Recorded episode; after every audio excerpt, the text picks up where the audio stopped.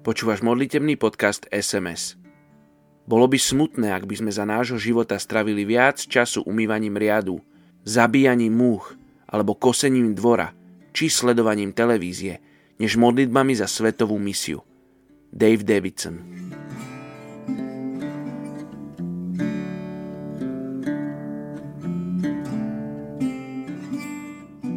2. Korinským, 5. kapitola, 21.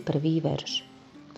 Toho, ktorý nepoznal hriech, urobil za nás hriechom, aby sme sa v ňom stali Božou spravodlivosťou.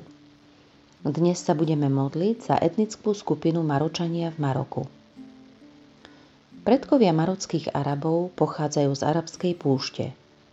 Odtiaľ postupne migrovali do Severnej Afriky – v priebehu storočí sa Arabi trochu premiešali s Berbermi a to ovplyvnilo ich spôsob života.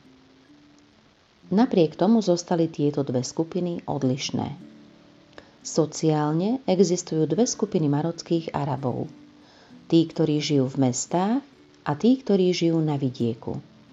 Medzi vidieckými Arabmi sa vytvorilo niekoľko tried, medzi ktoré patria šľachtici, údajní potomkovia Mohameda, veľkí vlastníci pôdy, roľníci a nájomní farmári. Či už v mestách alebo na dedinách, ženy a muži majú odlišné zamestnania. Prakticky všetci marockí Arabi v tomto regióne sú moslimovia. Čítajú Korán a dodržiavajú 5 základných pilierov islamu. V Maroku ich žije 24 miliónov.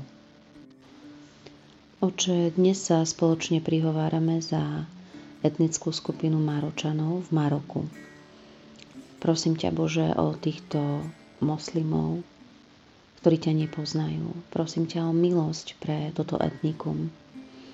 A prosím ťa o ľudí, ktorým budú niesť evanielium, ktorí budú ochotní žiť medzi nimi. A daj im, Bože, ľudí, ktorí im dajú zakúsiť, čo je to život so živým Bohom. A tak im daj porozumieť, Pane, že sa dá žiť aj život, ktorý nie je len o tradícii, o rituáloch a o nejakých dogmách, ale je o vzťahu. O vzťahu s Kristom, ktorý za nich zomrel a ktorý im prináša odpustenie hriechov, slobodu a bezpodmienečnú lásku tak ťa prosím, aby mohli zažiť a zakúsiť ľudí, ktorí majú takýto vzťah so živým Bohom a aby mohli po ňom zatúžiť a aby ho mohli prijať. Prosím ťa o to, čo je v mene Ježiš. Amen.